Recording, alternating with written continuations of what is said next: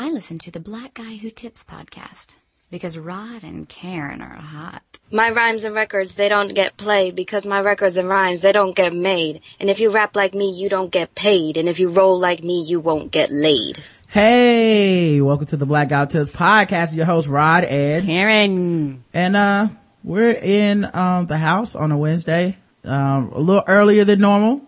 You know, we like to do this late in the evening on Wednesday, but, uh, things worked out perfectly. We're going to be on another podcast at nine as some get as guest. And, uh, this is, uh, the time that we could get Monica on, who I've been trying to get on the show for a while now.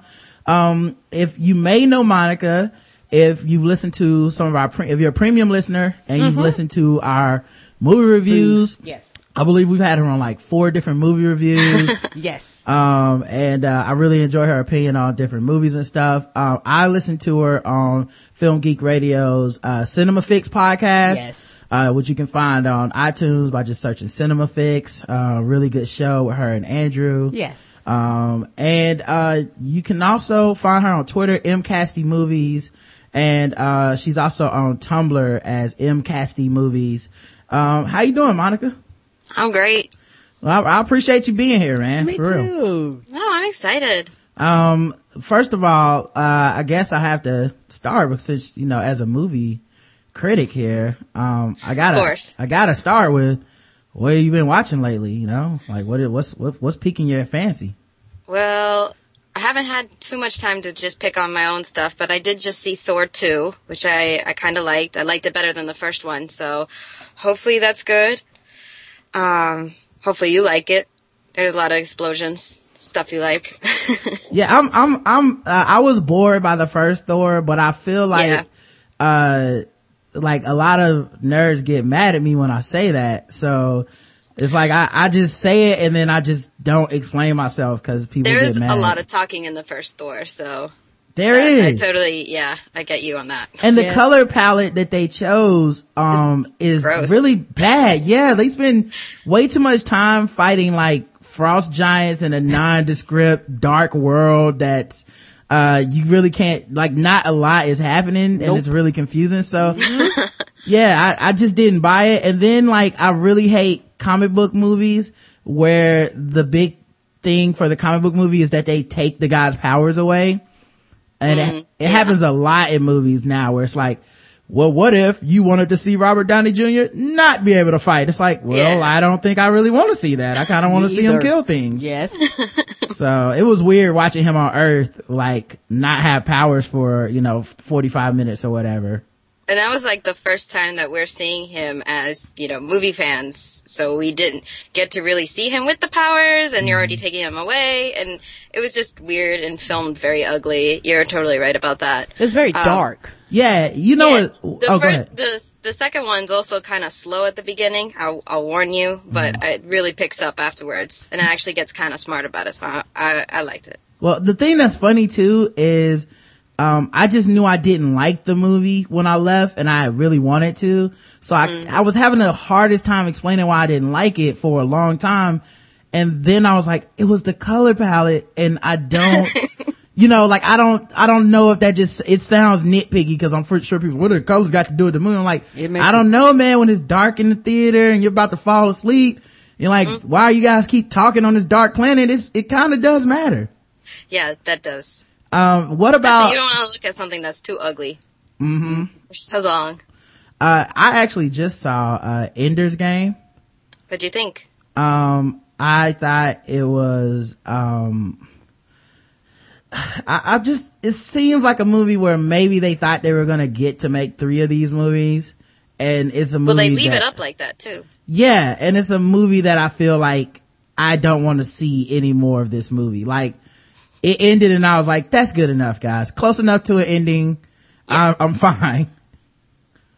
Apparently the books are much better. I don't know. I never read them before, so Mm. I only saw the movie and I was like, that's okay. I don't particularly hate it, but at the same time, I'm not in love with it. Yeah, my review was Ender's Game w- went to Ender's overtime and ended in an Ender's Ender's draw. Oh, Like I, that's how I felt. I felt like it just never, like nothing of consequence really. It didn't move me, and I don't. No. I don't know if part of that is because they don't show like humans fighting these things really. They just, it's all, it does all look like an animated video game. It's like, I could have played this at home. Yeah, and I, well, that leads to the big plot twist that happens. Right. So, Yeah, I get it, but yeah. I, I guess it was kind of, and it felt preachy I too at just the wish end. it ended, actually, I just wish it ended like a little bit after that plot twist instead of like another 15 minutes after. yes. Cause it just leaves you with that sinking feeling like, oh shit, and then yeah, that would have been great. But then you drag it out and it's just, and then it feels too long. Yeah. I would have liked it better if they would have cut to space and showed dead humans floating around. Then I would have been like, oh my Oh, god. there's that. you know, like, oh my God, what did he do? But now it's just kind of like, eh, whatever. Yeah. Um, but yeah, I, I, you know, plus I liked it better when it was Starship Troopers, you know, um, Me too. I love that movie. um, but the, I, other, the other movies I've been getting through, um, I've been recently doing a lot of film festival previews for the area. So I just finished the Boston Jewish Film Festival. Um, so what's coming up in that one is a movie called Big Bad Wolves, which wasn't allowed to be screened for critics. I actually have to go and see it, but it's like something that's been catching up on like Fantasia and, um, the big, I, I'm blanking on it now, but a big, uh, Fantastic Fest and um, Quentin Tarantino has said it's the best movie of the year. So of course a lot of people are going to look at this now, and it won't get a actual release until next year. But it's it's making a lot of waves for being like the second Israeli horror film ever to come out. that, you know, that's the big thing now is other famous people saying something is good is the new movie review. Like, uh, for Yeah. Pacific Rim, uh, Kanye West is like, this is the best movie of all time. And people were and like, they did that for World's End too, where they had like Robert Downey Jr. said best film of the summer. Yeah, that's the new thing is you get a famous person to say it's great and you know, I'm discovering famous people don't always know what the fuck they're talking about, you know? Mm-hmm. Like they're just famous. I, I mean, I feel like Kim like Kardashian says. right. Yeah, and everybody's supposed to go, okay, she did it, so that's cool. Yeah, I feel like after the um after Kanye West's like latest uh sped of interviews and like adopting the uh the the, the Dixie flag as like his, I feel like now people are gonna go back and look at Pacific Rim's review like, uh, you know, maybe it's not the greatest movie of all time. Uh, Kanye is crazy. Or how about like uh, James Franco reviewing Spring Breakers, a movie that he starred in? Yeah. Oh, this movie is seminal. Ah, Yeah. you know, experience, uh, one of a kind. You'll never have it again. Yeah, I, I do find that kind of weird that that's the new review thing. Cause it's not like I go look on like Kanye West's Twitter account and be like, Hey man, you been seeing good movies lately? You know? Yeah. It's like coming, you coming see on out, Friday. Check the Twitter. yeah, you coming out with Twitter a, for what my friends are also talking about, but Right. being a film critic, I end up seeing most of the films before they come out. So me, I'm just curious to see what other stuff my friends are going to. And it's kind of Mm-hmm. also like a small case study of what the box office is going to be. If none of my friends are talking about this movie, good chances are that no one's going to see this movie. yeah, Yeah. what, what is that like, by the way, being a critic where you see a movie and then you have to wait for a public reaction and, you know, after the movie, I almost like, cause we had like, used to get tickets to screeners and stuff as part of, a the North Carolina Film Critic Association that we're in. yeah. Um, but we used to get like tickets and stuff, and then I would end up seeing like hall pass a week and a half before everybody else. And Ooh, maybe I really yeah. like it, but then it's like anticlimactic because once they do see it, it's either like, oh good, you either confirm my opinion or, oh, I couldn't wait to hear what you had to say, but I never felt like I was part of the discussion anymore. you're sometimes starting that discussion. That's what's so mm-hmm. scary because you can be totally off. You could be 110% love with this movie and then everybody else hates it and then starts hating you for it. Yeah. It's like throwing it up out there. So you really put yourself on the line in, to a certain extent. Yeah, it's that awkward, you know, party that you're not really friends with anyone and then you're going to bring up something like politics and then like hopefully they're not all Republicans or Right. not all Democrats, Right. whatever that is, that crowd may be. So it, it you know, it's a big risk. how, how is it being a, a woman critic? Do you ever have to deal with people going, well, you're a woman. How is your opinion valid? You know, a woman is all emotional and all in her feelings and cry at everything. How can I trust your opinion, woman? it, it helps to be a nerd. So I love like a lot of the comic book movies, and I love like one of my favorite movies so far this year is Drug War by Johnny To.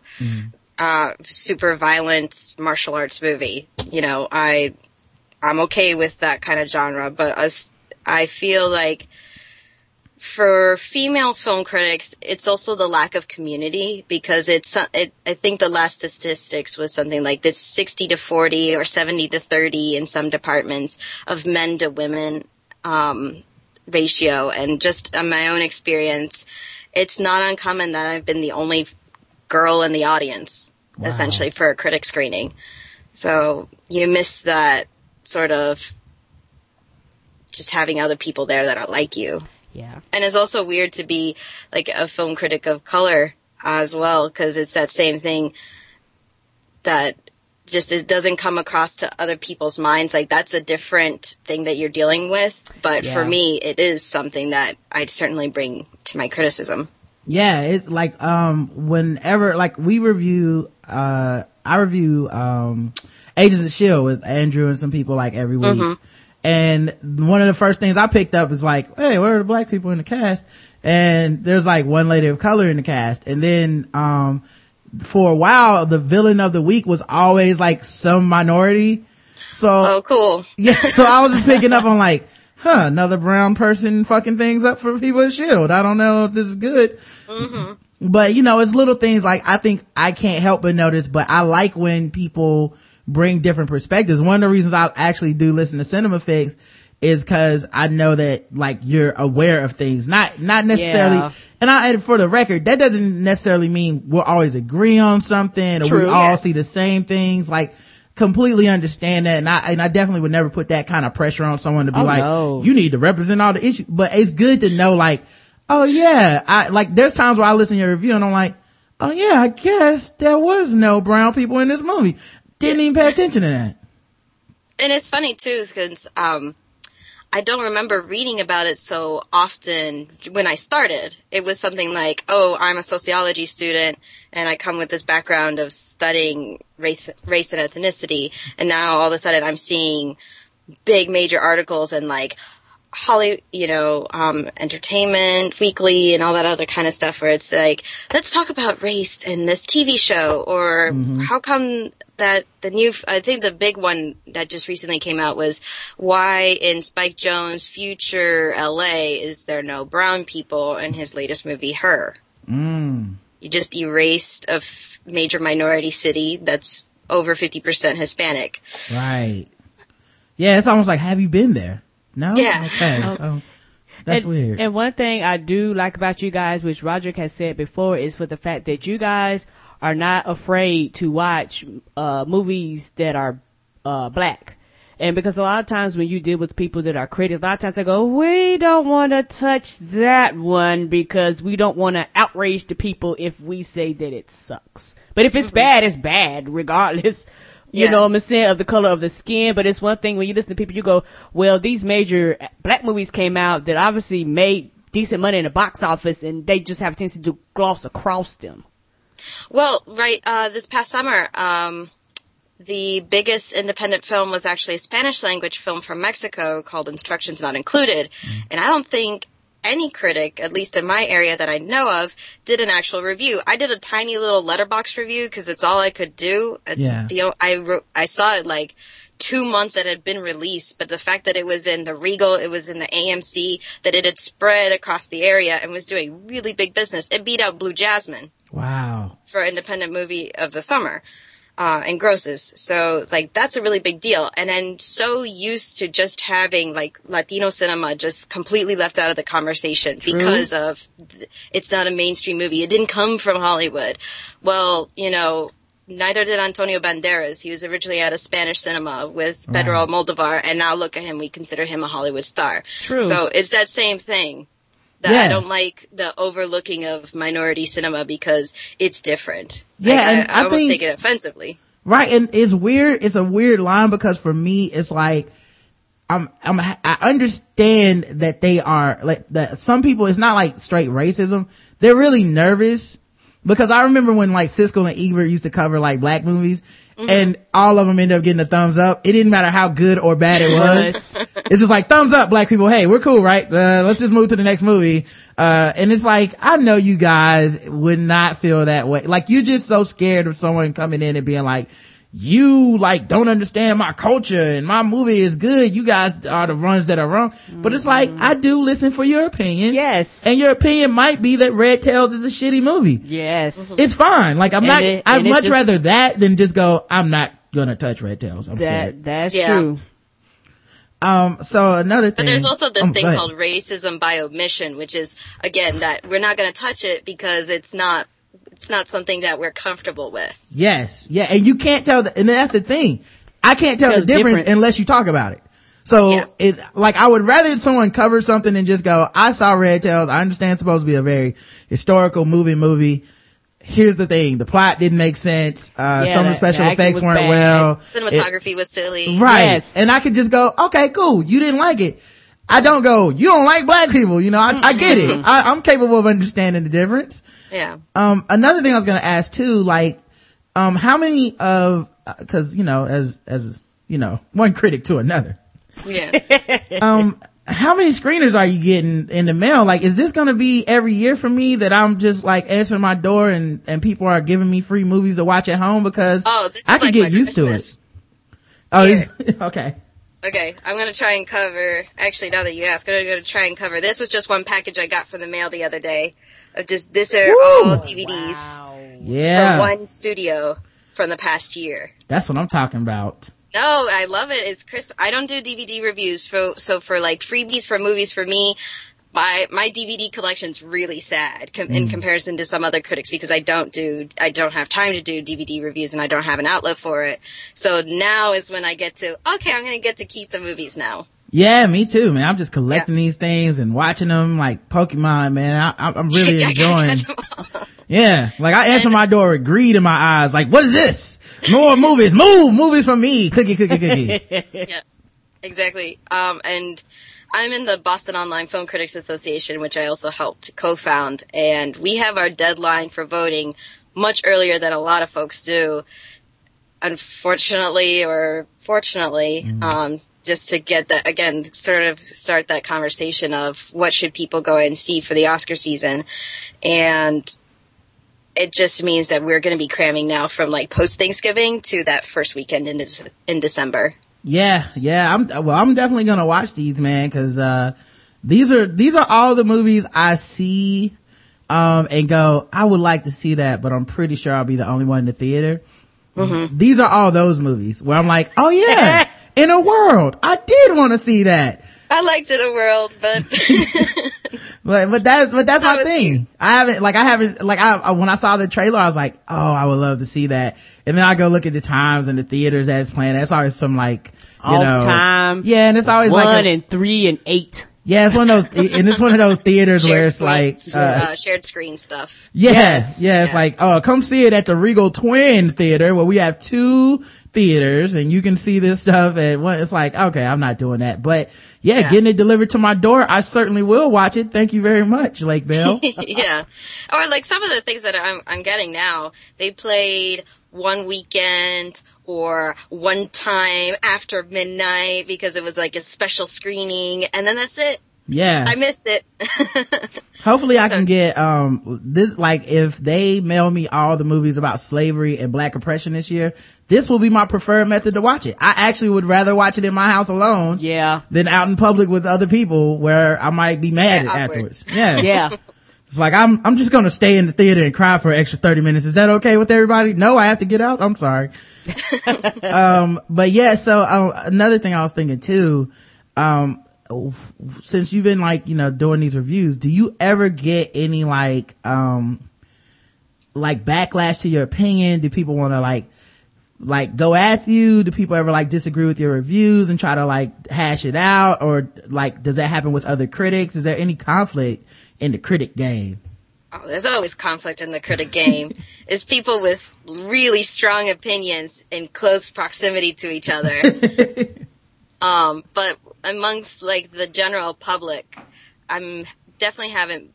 I don't think I've ever I'm not big enough or so to have like that much hatred uh, aimed at me yet. Yet mm. that can always change. Well, after this, you will be. We, oh, good. yeah, we have a way. Everyone's gonna have an opinion on my opinion. Mm-hmm. Yes. Yeah. Um, yeah. Now, do you ever feel pressure to like have snarky like quips about movies? And cause I know in like the 2013, the age of Rotten Tomatoes and it's kind of like a competitive get some clicks on your stuff First, type of attitude. Yeah. And I, I guess there has to be some pressure because I'll go to Rotten Tomatoes and then like say the top 10 reviews that they have like cited as like, this is the review on this review that's the best will all be something, you know, it'll be like Ender's game with the Ender's overtime and Ender's, you know, it'll be mm-hmm. like that. That, that site is such a mess as well. Like not all of my reviews get picked up by them. Mm-hmm. So it's only like certain outlets that they approve that they automatically feed into my feed. So it's a very like hit or miss. It looks like one month I'm really busy and the next two months I disappear and then I'm back with like four reviews. Ah. So that's just their own thing. But, um, I don't ever feel that pressure. At least I write mostly for online outlets, so it's however much I want to go. Occasionally, um, when I do something for local print or um, something for the we have an NPR station and I do movie stuff for them. That was like the film festival previews. Um, they want to keep it short and sweet and to the point, so that's you know 500 words done. Mm. Um, so it's def- I'm not beholden to the 140 characters. Occasionally, if it's a movie I don't like and I kind of feel like just putting in a short review, it'll go into my Letterboxd account. And that's like when I put in Carrie, I think I made a joke about not even dirty pillows could save this movie. and then that's it. uh, you know, I think what I want to do is get into the business of writing review headlines and then let other people write the body of the review. Cause I feel like I could get people a lot of clicks with my snarky sarcasm and wit and then when people click on the review, it'll be like, oh, actually it was pretty good. It's three out of five. But, you know, the title would be something like, you know, how terrible the movie was. Oh, well, the, uh, I'm sure there's a business for that in Twitter. yeah. Like, uh, Elysium. No, Elysium don't see him or something like that. that like that could definitely get somebody a click. They'd at least click and then they find out like, oh, I like the Elysium. It was actually pretty good. And Matt Damon did a decent job or whatever, you know, people's mm-hmm. opinions are. Um, I was, I was gonna ask you something else too. Oh, um, what is, cause we have to start talking about this now. What are like your movies for the award season? Like, what's gonna win, dog? I do detest this question sometimes. My rule is like not to talk about award season before oh, okay. Thanksgiving, but I already also just mentioned it because we started talking about screeners. I like the screener aspect. I'm not a big fan of like, what's gonna win? Cause it's kind of like a horse race all the way up until the finish line. ah, yes, and then it it's is. photo finish and oh man, either I predicted that or I didn't. You know, I, I understand. totally missing it. I do the same thing with, uh, football games and stuff. Like, I just want to watch the yeah. game. So I, I completely, I, you don't have to answer that. I just wanted to throw it out there because everybody asks all the critics that. And yeah, like, we have some critics that come on the show and they love that question. Like, they can't wait to be like, oh, well, I saw this and this is what's going to win. And let me tell you, best visual director. And like, okay, I don't even know that's an award, but. So, if the Oscars are kind of like a wedding, I like the ceremony part. I like everyone getting together and I like the cheesy ceremony, but I would hate to be part of the bridal party that has to help plan and help talk about these things. Yeah. And to be like a father of the mother of the bride right. and have to walk through all of this from like six months, eight months before. Mm, okay. All right. I'd like to show up. You're like, I just want some cake and yep, uh, yep. yep. I want to dance a little bit, cry a little bit. See everybody's dresses. That's mm-hmm. about it. well, um, maybe the dance number. I do like the dance numbers. Speaking of movies, man, do you have a movie pass?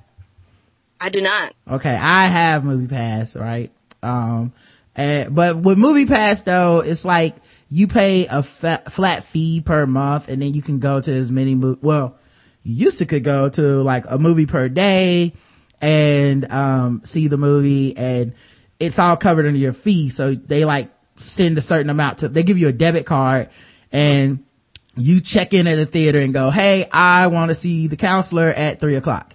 And then they go okay that should cost seven dollars fifty cents. Here's seven dollars fifty cents on your card. You swipe it. Boom, you go in and you see the counselor, right? Um, which I thought was a pretty sweet gig. Like, I like that. I did. I paid $30 a month. I see more than $30 worth of movies a lot of months. Um, you know. Also, I love that you said it was seven dollars and fifty cents. That's not what it is in Boston. oh yeah, yeah, yeah. This is, uh, yeah. So your matinee prices, how much are your matinee Man, movies? Yeah. Matinee prices are nine dollars. Oh wow. Ooh. Yeah, that is a grip, man. Evening shows are usually about eleven something. Okay. Yeah. Our, it- depending on the theater, I think our evening show is like 1050 or something. Yeah. Yeah. um you know not a huge difference but still you know if, if i go to a matinee there are some there's some theaters i go to where the matinee is like five dollars but um Yeah. you might get robbed coming out the parking lot but shit five dollars man just bring exact change Yeah, we have to go to, we, Yeah. we do the matinees, we go like at the 10 a.m. show. we have to some but Yeah. it- even on like 1 a.m during the week it's only five dollars for some of these right? So um you know the thing is if i'm going to a matinee movie and it's five dollars anyway i'd have to go to six movies in a month to even make up that money or i'd have to at least go to a couple movies on the weekend with karen to like kind of get close to my thirty dollars. So it was already kind of pushing it anyway where i was like i don't know if it's really worth it sometimes. Well then they instituted a new rule on their app and they wrote this e- really weird email like they're doing you a favor.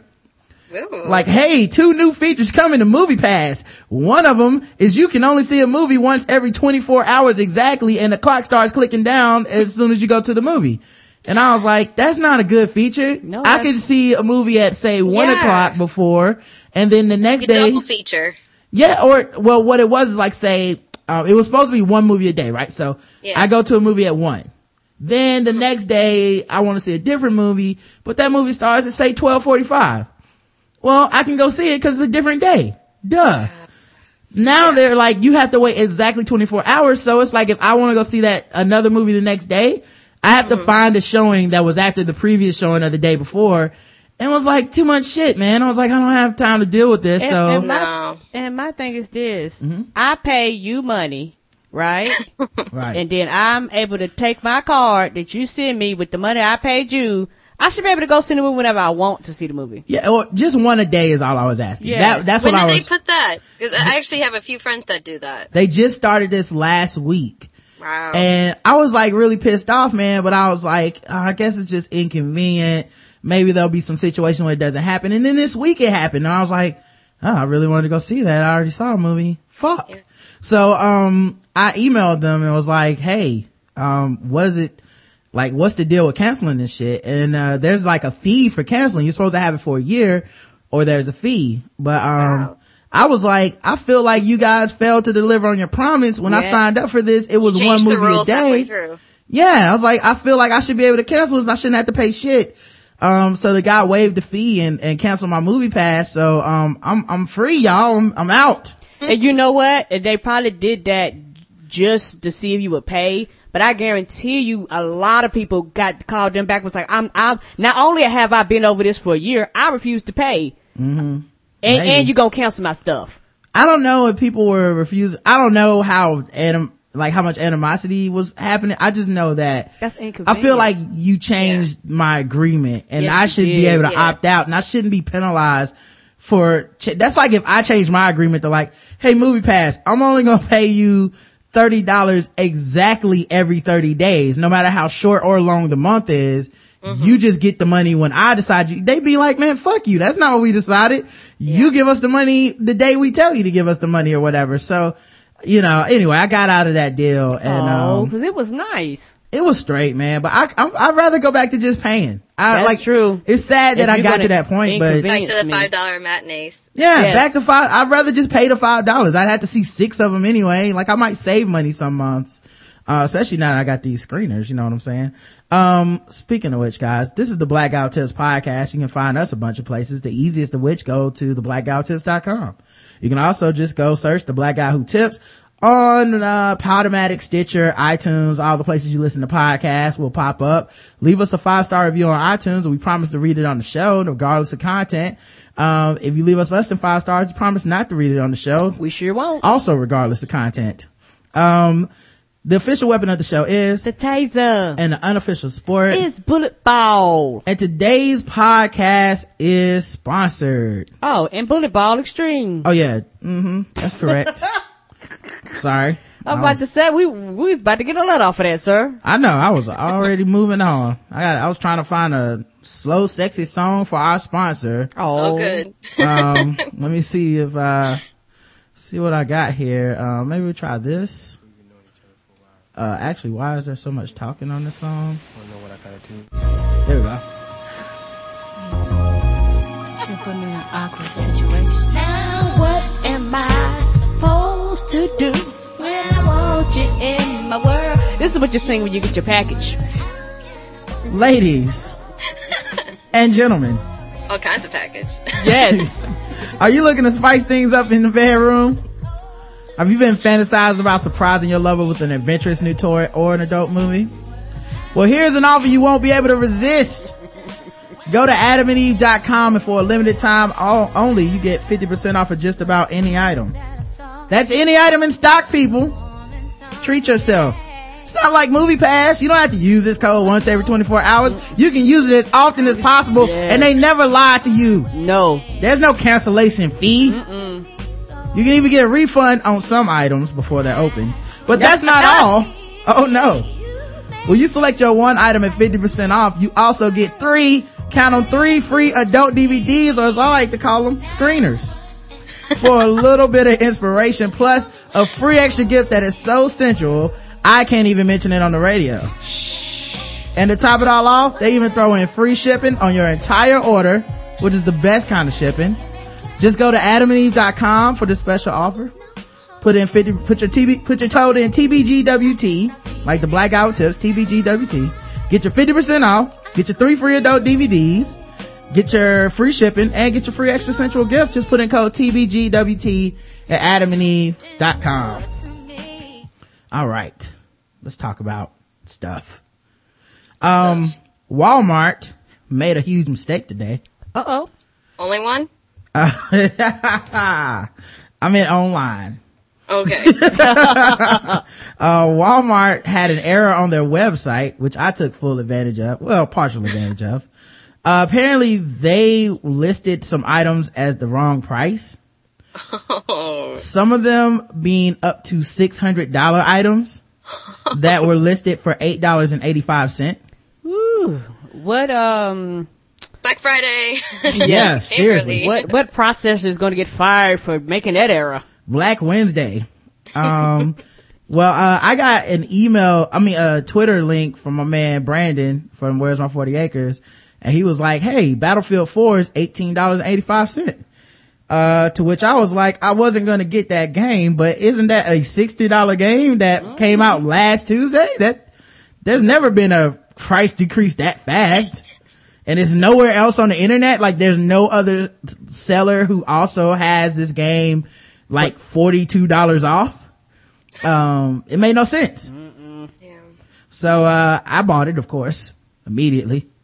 Um, and I, I had to like, it was like seven in the morning when I got this. So I was just like, uh, buy, buy it. I bought it with PayPal and then I set it where I could go pick it up in the store.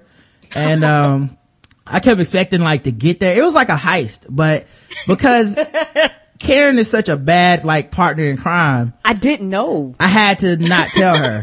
Yes. Yeah, I'm glad just- you didn't. I'm Yeah. terrible. She would have ruined it. We would have got there and she would have been like, "Oh, we're here for the stolen game. Oh no. oh God.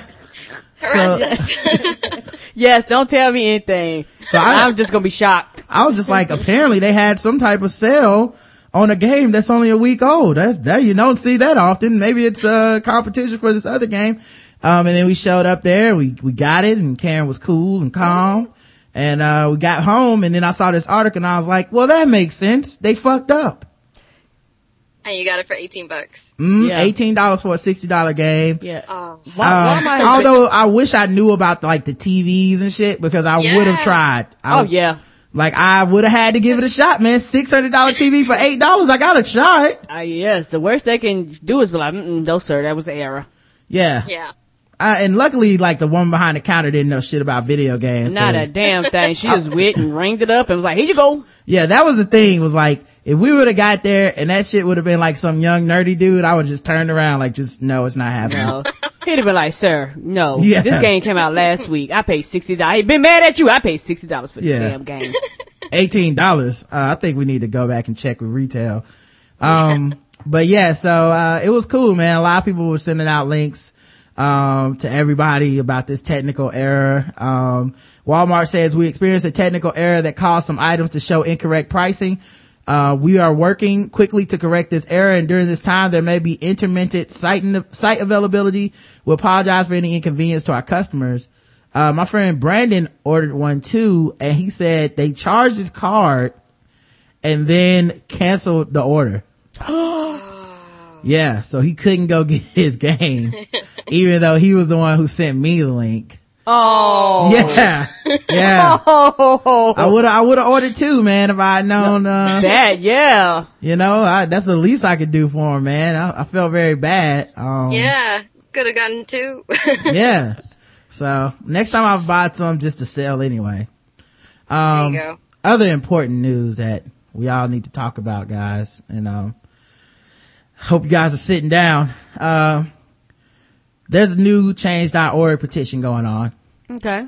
Uh, you know, it's change.org where people go when they have serious gripes and sometimes- social issues to Sometimes, express. Yeah, but sometimes these issues ain't that serious. well, here's a serious issue, Karen.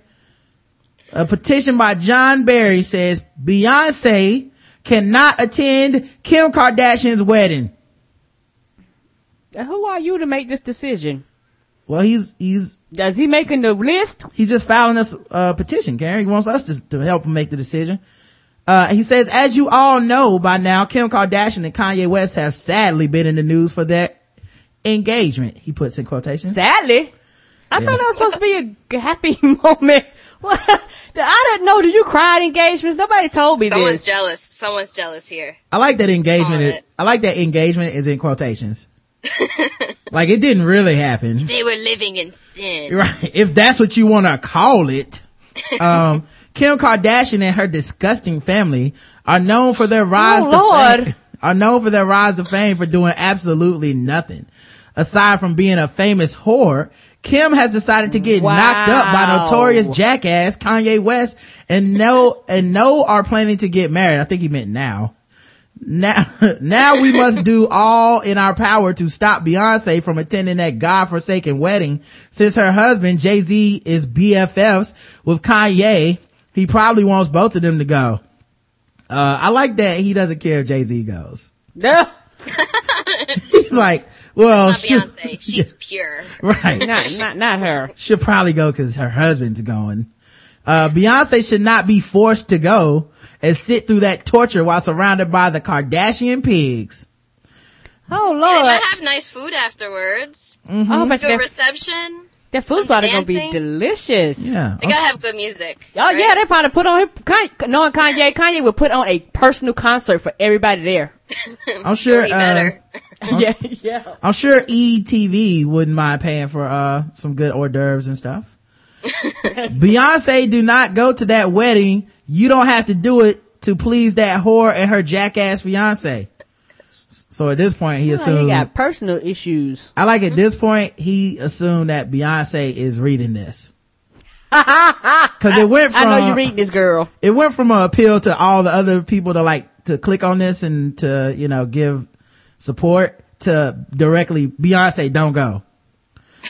Do us Like a someone favor. in the chat room. Angel Beyonce can be contaminated. yeah. Do us a favor, Bay, and rain check that train wreck of a wedding. Here are a few ways to get uh, get out of going. One, extend the Mrs. Carter show world tour for as long as possible. Be on tour for their wedding. Tell them you're busy and business always comes first. Uh, okay.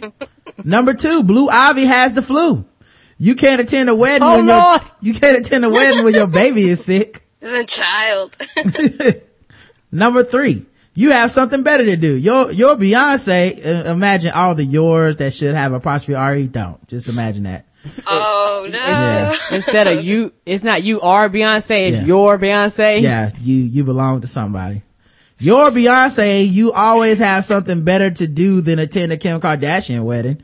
Now how is that one an excuse? Come on. He's, he's not giving her very many social, uh, like the first two I can see her getting away with. but the third one is just being a jerk. The desperate, yeah. Number Yeah. four, number four, say you have a meeting with the president and the first lady. Who would say no to the president, especially when, when your other choice is to attend a Kim Kardashian wedding? Well, damn. Number five, simply say no. Tell the bitch no. Simple as that. Number five is my favorite. If that don't work, be like, mm honey child, I ain't going. That's Uh, a weird fan fiction. Yes. They might be make it up, make it up this soap opera drama. yeah. They could be Yeah. best friends in real life. This person gives no fucks. Well, he, he expect them to be like general hospitals, be like big drama when everybody shows up and comes in. Uh, Grey's right. Anatomy. Yes. It's just a few hours in some remote location, probably like chilling. Yeah. It's a vacation. Go. Uh, ho- I hope those tips help in making your decision, Bay, and making has two ends in it. Oh. By the way, if you do, I mean B, sorry, nobody write in. By the way, if you do go to their wedding, do us uh, all the favor and throw a knife at that bitch. Oh, Lord. Oh. Oh. I was gonna sign this. Oh, Lord. unt- Why? until throw a knife at that bitch because that is like being accessory to murder and i'm sorry Yeah. that's where i draw the line but if you just wanted her to not go i understood yeah, and- and- yeah. Oh. You know? And, and somebody said number six, uh, uh, say you gotta go back to Cuba. go back to cuba for beyonce Yeah. when was she in cuba Remember her and Jay-Z was in Cuba yeah, and they they got had, into trouble because they Oh. were visiting the country. totally forgot about that man that is so wrong man people hate them some kim. You know what? It's kanye fault man for saying saying how great she was man. They looking at her like pacific rim. Like she great? No she is the worst. Someone needs to throw a knife at her and idris elba can't act. I'm like what? Calm down, people. Like, come on how, do, how do we get here? um here's it's not a guest race it's just a great story Brandley Pratt, 20 years old, formerly of York, has been sentenced to a term of 15 to 45 months in prison after being convicted of second degree forgery and felony uh, failure to appear.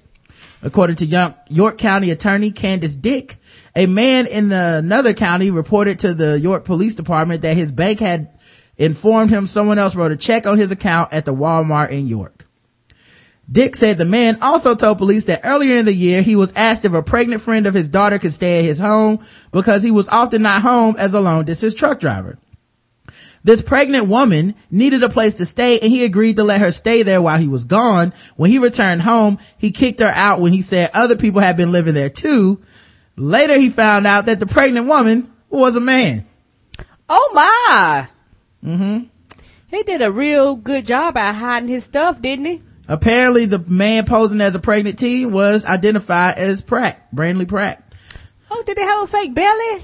Um, Dick said, Dick said Pratt stole checks from the man and used one to purchase $859 worth of stereo equipment at the Walmart in York. Nothing good happens at Walmart. He really should have waited to the $8.85 sale. That's where he Yeah. messed up.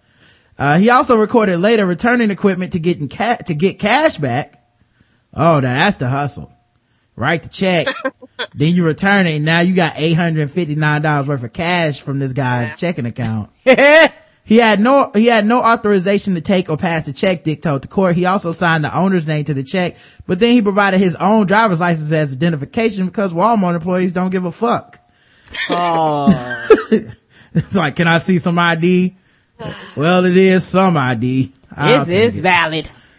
Do you remember back when in like the like 90s or so when it was dangerous to go to most Walmarts?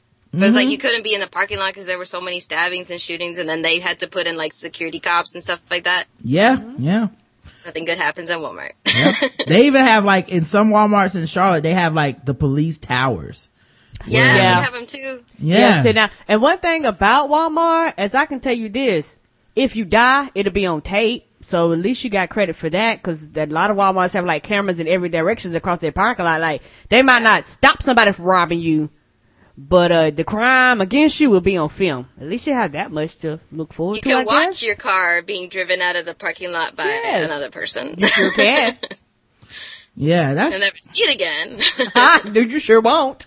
that's that's just crazy too because like it's almost like something commendable about a guy who's like, I'll take in a pregnant teen and let her stay at my house where I'm never going to be there.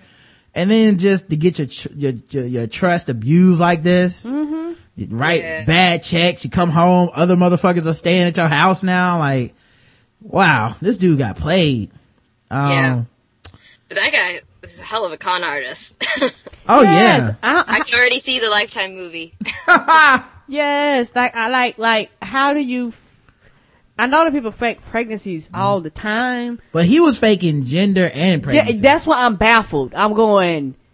Well, he will get so much more sympathy as a pregnant woman, so that's Mm. what he was preying on. I just want to know how authentic he was, like how good he was at doing it. Cause like, yeah, did he have I a could see- bodysuit? I could see like Walton Goggins doing this, but I couldn't see just like any other actor getting away with this. So like, I, I think it depends on like how good his acting ability was as a pregnant teen, you know? Yeah, did he come in with big boobs, big Yeah. belly? Like, Like I would have just shown up and been like, I'm pregnant. And he would be like, get the fuck out. I see your The beard. beard wouldn't help. yeah. yeah. I'm about to say, yeah, honk the honk. It's my hormones. I'm pregnant. um, but yeah, so they went to jail. Um, this has been huge news all day, uh, for people that follow sports. Uh, we talked about it a little bit yesterday. Um, but there's been more developments in, uh, Richie Incognito, Jonathan Martin, like hazing, bullying thing with, uh, the Dolphins. Monica, have you, uh, heard about this at all? I am blissfully unaware of sports. All right, you are welcome. Um, well, apparently, uh, the one guy like quit the team and went and like got like mental health counseling and stuff because he felt that he was being harassed. He's a second year player and, uh, he felt that another player who was like a veteran captain on the team, uh, was like, uh, hazing him, bullying him and like treating him wrong. Um, and people, now there's like, reports that some people are like, well, they seem like brothers in the locker room. They were getting along. Uh, there's an voicemail that they play, that he played for not everyone, but for certain journalists and stuff where the, uh, the player who's like the older brother, quote unquote, um, his mentor is a white dude and he's supposed to be like really helping him become like, uh, I guess mentally toughen up. Uh, uh, according to some people, they say that's what the team told him to do, mentally toughen up this young dude.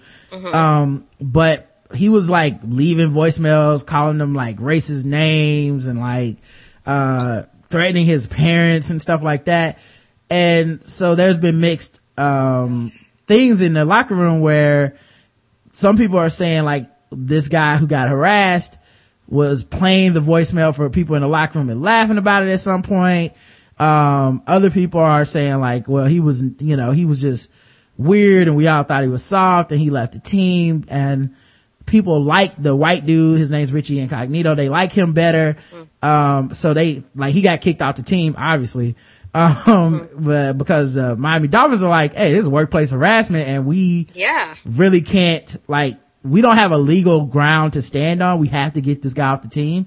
So the funny thing is today, um, cause I, to me, it doesn't really matter who you believe at this point. More details are coming out. I just, you know, something happened. You know, this guy went and got like mental health counseling. You know that this guy felt, um, some sort of way about it. Um, and some people in the locker room are trying to defend the guy, which I think, only makes a workplace harassment case harder to not, you know, like harder to disprove. Cause like you, what you don't want is everyone being like, I thought the racist dude was cool. Cause then it's like, oh, well, maybe it is a hostile work environment. Um, so, but, but that's what they're doing cause they're football players and they're all like, you know, we got this guy's back kinda. Um, and the other guy, they feel like he quit the team when he went and got mental health counseling and, and decided, you know, to file suit possibly or have the team investigated. So I was thinking about this and, um, and maybe this parallel is a little too much for some people and I, I won't talk about it very long, but, um, it reminds me how just last year there was this huge deal about how players' mental health was a huge thing because they were getting so many concussions that football players were committing suicide. Suicide. They were having issues Yeah. with depression. Uh, you know, guys were feeling stressed out, not to mention how many guys went broke and stuff like this. and everybody seemed to be really sympathetic and they were like, these guys are human beings. They're complete people. They're not just machines. You can't just throw yeah. them out there and get them in car wrecks, basically collisions all day, every day, mm-hmm. and not care about them. Um, so they were able to negotiate some things where players who, uh, pay, uh, played in the NFL in the past actually were able to get like some, uh, money for their physical and mental health issues. Um, players were killing themselves. Junior Seau is one of the like most popular players in the NFL. Um, and he killed himself and people were like, you know, we really need to reach out to these guys and all this stuff. And then today I see, you know, other NFL players, fans, um, former NFL players, all kind of like going in on this guy, Martin, um, for getting, um, you know, counseling and stuff. Yeah. Which is weird because it's like if like say this dude killed himself in a month everyone would be like oh you know this is why we need to protect people's mental health. But it's like nobody really gives a fuck about anyone's mental health. It's it's inconvenient for you know the narrative of sports right now. So it's just like fuck this guy. Why'd he quit on his team if he's so cared about? And it's like well he may have been stressed out. Yeah. Is very, this is very weird to, I don't know, it's yeah. very weird. It feels like in the moment well, it, nobody cares, but if, if, like I said, if yeah, he did after something. the fact, that after he would potentially kill himself or something, that's when it was like, that's when people start doing all the talking and say, oh, we could have, you know, we should really open up these mental health things and then they don't follow through with them to stop future causing.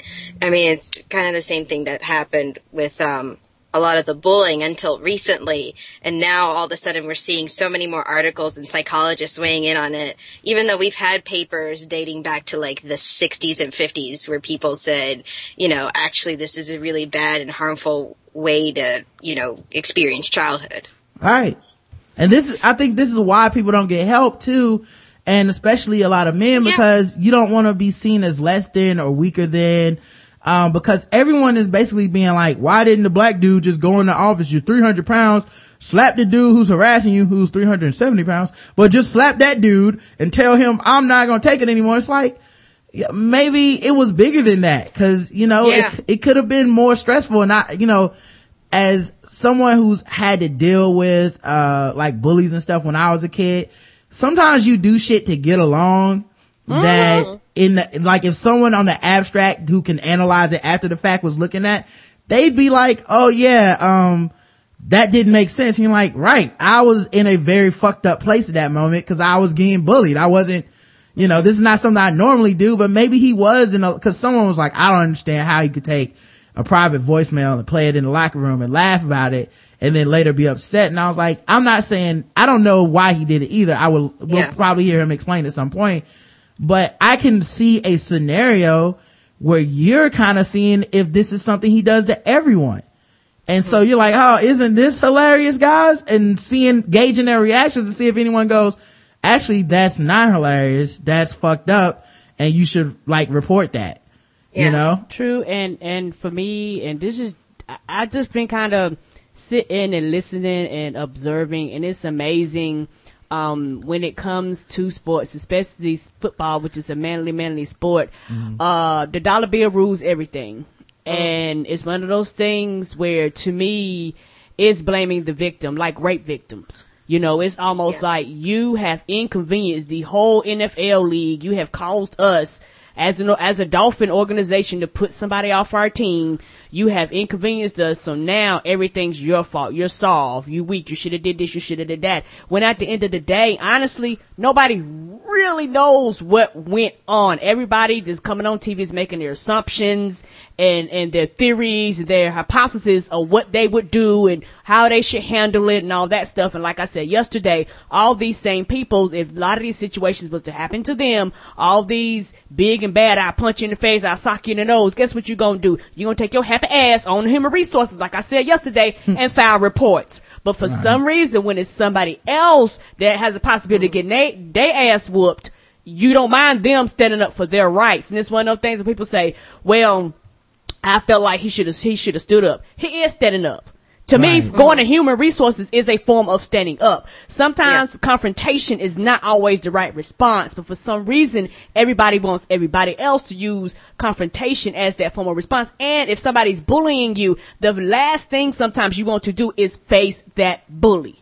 And yeah. so sometimes the things about bullies, you have to make a bully change. And to make a bully change, you got to put the focus on them and their behavior and their actions and, and have people with authority make them change their actions. And it's one of those things where uh, who knows how many voicemails this dude has? Who knows how many mm-hmm. emails this dude has? Who knows how many text messages this dude has? Who knows what he's going to the NFL with? Nobody really knows. Everybody's making these assumptions and it's going to be amazing how these people jump the gun and said all these terrible things about both parties on, on both sides mm-hmm. and turn around and when the, when the truth really comes out, a lot of people are going to be eating their words, are going to be looking crazy.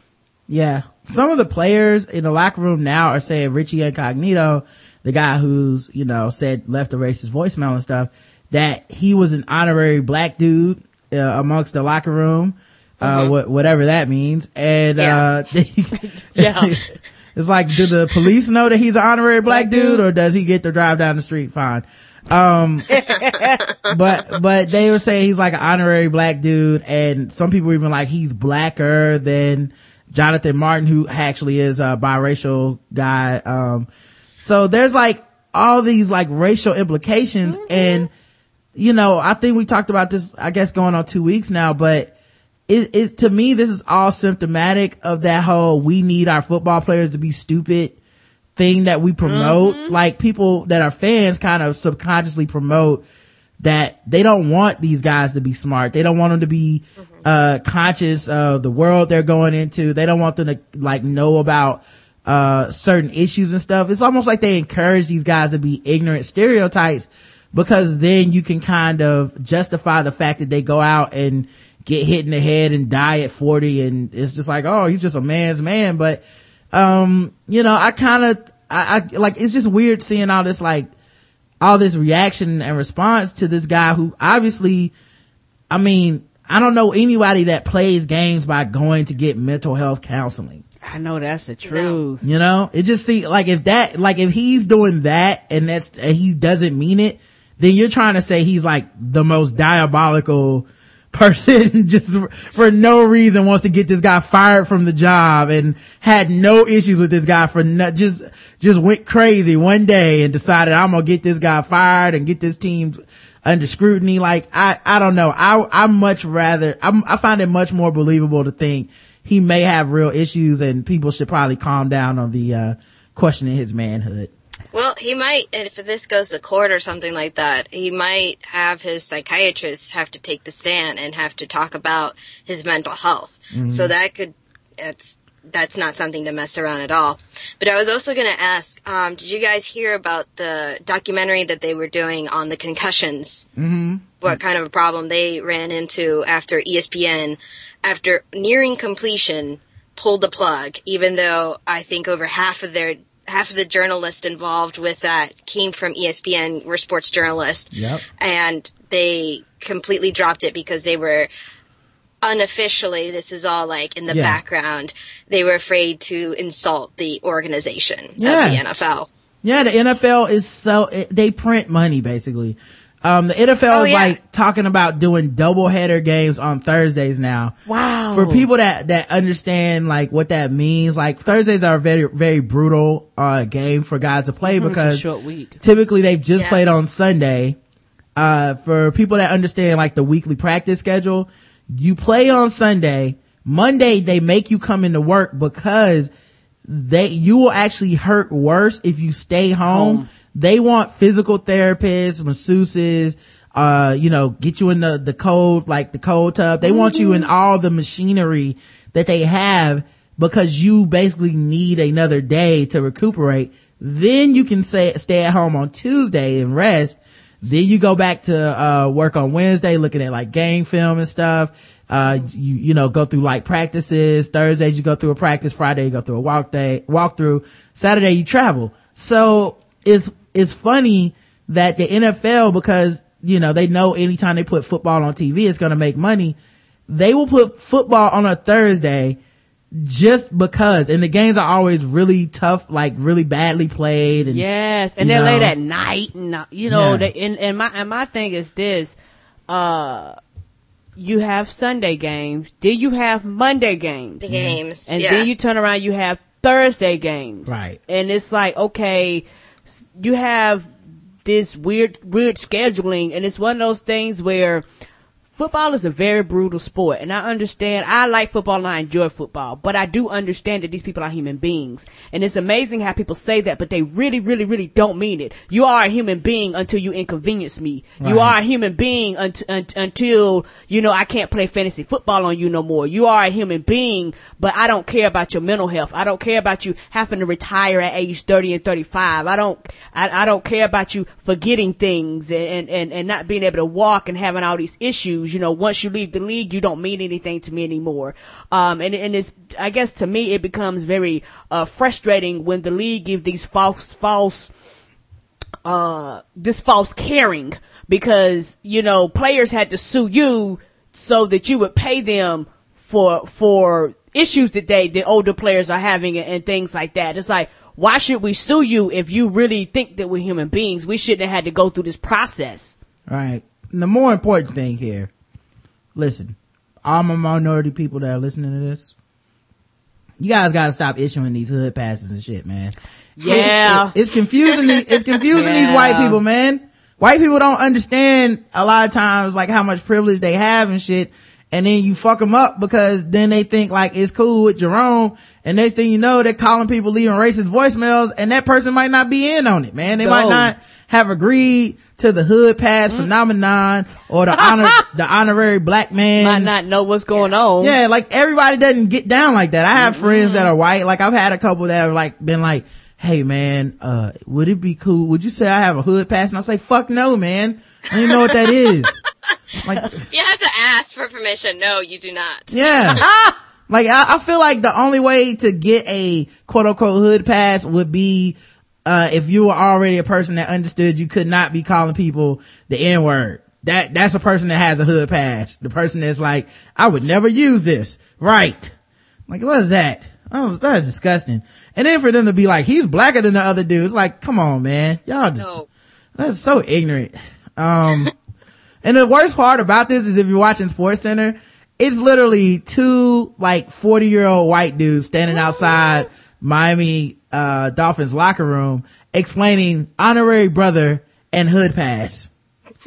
It's like this, this could not, yeah, It'll go there. At its finest. this could not be more horrible than just the optics, just the optics of two white people being like, well, that's, they, the locker room says he's an honorary brother.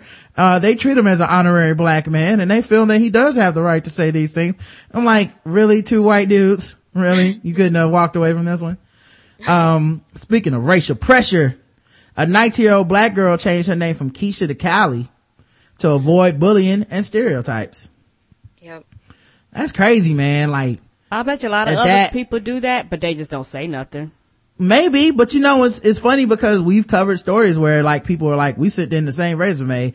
One said LaQuisha, one said mm-hmm. Kim, and one got a call back and one, One didn't. And, the they both- have the same Yeah. qualifications, went to the same schools, had the same background, same GPAs. yeah, I just feel bad for her cause like, my whole thing is like, let's say She's you, a little girl too. yeah, she's 19. She's yeah. I mean, she. I'm I'm guessing she's had to grow up with this for such a long time that already she's like, I'm done. Yep. Yep. Not doing it anymore. Uh, Keisha's mother, Christy Austin, was adamant about the name even before the teen was born. As a white woman raising a biracial daughter by herself in a neighborhood that wasn't very diverse, she said she gave her daughter the name to give her confidence and a connection to her culture. She thought the name represented a strong, feminine, beautiful black woman. I saw it as a source of pride and I wanted her to have that. But classmates constantly taunted her who recalled, uh, her daughter who recalled experiences where her name was associated with video vixens. Kids would joke around and ask if she had La or Sha in her name. Even a teacher once joked about her name asking if there was a dollar sign in it. Wow. Yeah, but I mean, that's a Kesha joke. It's a Kesha joke. Yeah, Yeah. So- that- that's not, that's She might just be kind of sensitive about it. True. Um, But you know, if you're sensitive about your shit, I mean, that's America. You can change your name. Mm-hmm. Yeah. Um, it's like they assume I must be a certain kind of girl. Like my name is Keisha, so they think they know something about me and it's always felt negative. Uh, research paper titled The Causes and Consequences of Distinctively Black Names noted that the rise of, someone did a paper, noted that the rise of more It's culture. a really good paper if you if you've read the whole thing. okay, I'm gonna do it. It's really read it now. Sad. I had to read it in. in Oh wait, class. it's sad? No, I'm not gonna read it. Um, noted that the rise, It- it's true. It's true. um, uh, yeah, I, that's the thing, like for me is like, I, I believe in racism. It's, it's out there. It's out there. I, got- I, get it. I, Yeah. I, I read the cliff notes of racism. Yeah. That's all I like. And, and, and, and the thing about racism, racism is within the culture and outside of a culture too. Yeah. I just like that when, like, if you could, like, simplify the causes and consequences of distinctly black names, I feel like a lot of it would be like, uh, people named Keisha don't get hired as much as people named Karen. And I'd be like, I believe you. You didn't even need the stats. Um, I, no, will- I I remember that the stats were that a this like a white name or so with a criminal record had a higher rate of callback than your rate than the average African American name with, no criminal like, record. with no criminal record. Yeah, and I believe um, that. I've even seen studies that show like people with degrees, but Yeah. African American name is like, nope. Uh, we're gonna take a risk on this felon, guys. Um, but yeah, I knew all this stuff going in, but that's, you know, that's one of the advantages of being black in America. You just know certain shit. Like I don't even, like you ever realize you know some shit about race and you didn't want to know it? Mm-hmm. It's like, yeah, man, uh, did you see this write up in the article about, uh, I don't know, Michael Vick and said this thing? And I'm like, well, that's because 97% of the journalists in America are white. Right. And I'm like, wait a minute, how the fuck did I know? Why do I know this racist shit? I didn't even want to know this, but I don't know. I can't help myself. But yeah, I feel bad for her, man. I just feel bad for anybody that feels like being associated or being like known as black is like a bad thing or is causing them grief. Um, even if it is, you know, I, I kind of feel like, ah, it, it just sucks to have to be like, I give up. I'm changing my name. Like these motherfuckers are crazy. Um, but, uh, I, I just also feel like deep down, it doesn't really change a lot. Maybe it'll help change her confidence and that'll be enough. But deep down, you know, if somebody is racist, Your name change ain't When- gonna make a difference when they look at you, honey. yeah, when Kylie shows up for the interview, You- they might still be like, God damn it. She tricked us, but I'm Yeah. still saying no. They're smarting up. We're gonna have to start looking at, I like my dad came here during the s- late 60s or so and his original name was Andres and he changed it going to school because he was getting so so teased so often and whatnot to the point where he legally changed it as an adult to Andrew. wow. He Anglicanized it. You know what I would do is just, um, go by my initials. Like I always like that. Like AJ, AJ Smith. Then you show up and they're like, oh man, black dude, damn it. Surprise! yeah. and I walk in and be stereotypically black too, like talk all like Eddie Murphy and shit. Um, so speaking of race, the 33 whitest jobs in America. What do you think they are? By Every- white, everything. all the Like jobs people, all the, all the jobs people want apparently. Yeah. Amazing. For some reason president isn't on here. Hmm. Maybe next year. Oh. The workforce is even more stratified by race than you imagine. The differences in unemployment rates, participation rates, and average earnings between whites and blacks and Hispanic aren't just stark. They're also sturdy, uh, rarely yielding over the last 40 years. Racial gaps are stark at the job level, level too. Whites account for 81% of the workforce, but there are 33%, I mean, there are 33 occupations counted, um, by the BLS. I don't know what the BLS is. Um, I'm assuming some study. Uh, that where whites officially count as nine in 10 of all workers or more. Here they are. Would you guys like to guess one job that you think has over 90% white people working? Lawyers. Lawyer says Karen. I'm going to write that down, see if it's on the list. I about to say I can do more, but No, I, just one. okay. Nope, just one. CEO. CEO. Let's see. All right, let's check what they have here. Veterinarians are the whitest job in America. I, I believe that. 96.5%. I believe that. Cause Yeah. black folks like, hey, your dog ain't and cat ain't gonna be biting and scratching me up. Your parrot ain't gonna be pecking at me. White people, Also, vet school is expensive. Very. and like who To be spends, treated animals, it's not like Yeah, you you, gonna- get Medicaid for that or. right. that they gonna be like, I, nah, I pass on the old Mr. Ed. I'm good. And you spend all that money to just be like, like the same money as a doctor. And then you're just like, I want to treat only horses. yes. And horses don't got jobs. Um, farmers and ranchers, 95.8%. Mining machine operators, 95%. I wouldn't have thought about that one. Speech language pathologists, 94.5%. Millwrights, I don't know what a millwright is, Me guys. either. And what's the one before that? What's that Speech mean? language pathologist. Yes. Um, Some kind of scientist? nah. It's uh, so either to help you like get over your stuttering, you know, like Okay. a King's speech, Okay. Mm. or it's a person who just studies like speech patterns. chemical processing machine workers, Oh snap. cost estimators, sheet metal workers, aircraft aircraft pilot pilots. I didn't know union. that. Oh yeah, ninety three percent. Oh, union, union, union. Man, I- that's a hard rack to. So I guess uh and Yeah. Denzel really set him back with flight. Ah, yes, he did. It's like no, no more hiring black people. I mean, we should have known his name was Denzel. Uh, small engine mechanics, machine, oh, medical transcriptionists, radio technicians, steel workers, miscellaneous agriculture workers, which I call bullshit on. yeah, they- we don't know where to place you, but you, but you, you got a bunch of white folks here. Nah, I feel like there's some people not being counted, is what I'm saying. yeah, Ah. that's the one I'm thinking. Yeah, I, I, I'm just saying. EMTs and paramedics, 92%. Construction supervisors, 92%. Construction managers, 92%. Ah! Construction people, not on the list. Wonder why. They black a hundred percent. Nah, a lot of Latinos do construction, man. That's true too. uh, that E-Verify is a huge thing, man. Uh, chiropractors, 91%, Karen. Yeah, my chiropractor white, and I love that man. Mm-hmm. he does a great job with them hands. architects, uh, other installation and repair, cement masons, tool and die makers, carpenters, sales reps, auto body repair, painters, chief, chief executives. Okay. Ah, Looks like somebody was I was- right. I was waiting for that. That's, that's 90.6%.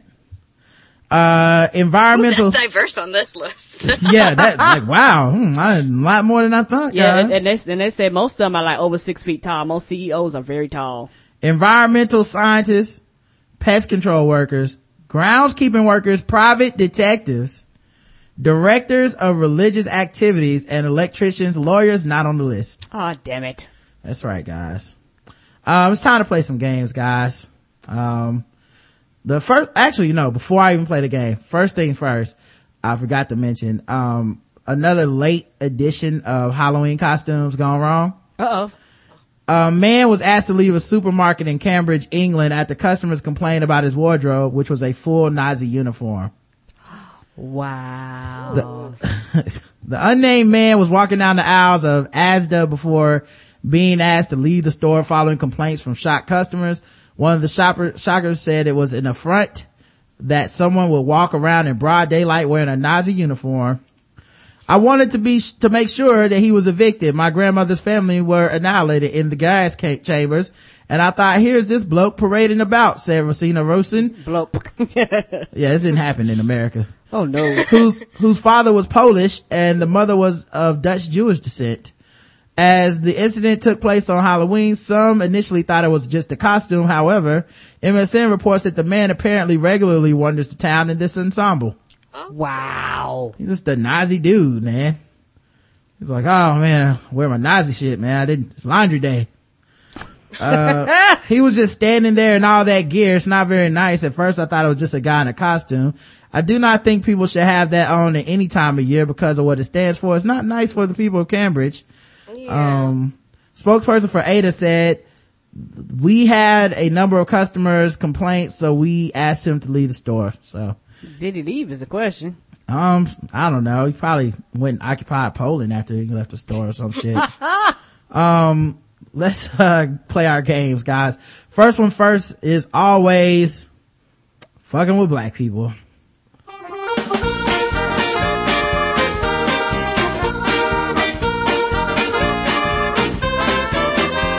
just fucking with them black people. Just fucking with them blacks. We're just fucking with, fucking with black people. That's right, guys. Today's game is fucking with black people and we have a contestant, uh, who is a GOP lawmaker. Oh snap! Mm-hmm. They back in the house. That's right. Yes, they are back in the house, Karen. It's been a while. Mm-hmm. I'm surprised that I don't see anything with the Tea Party in here. So he's just regular GOP. Oh, Oh, this is old school. yo, very. Down with GOP.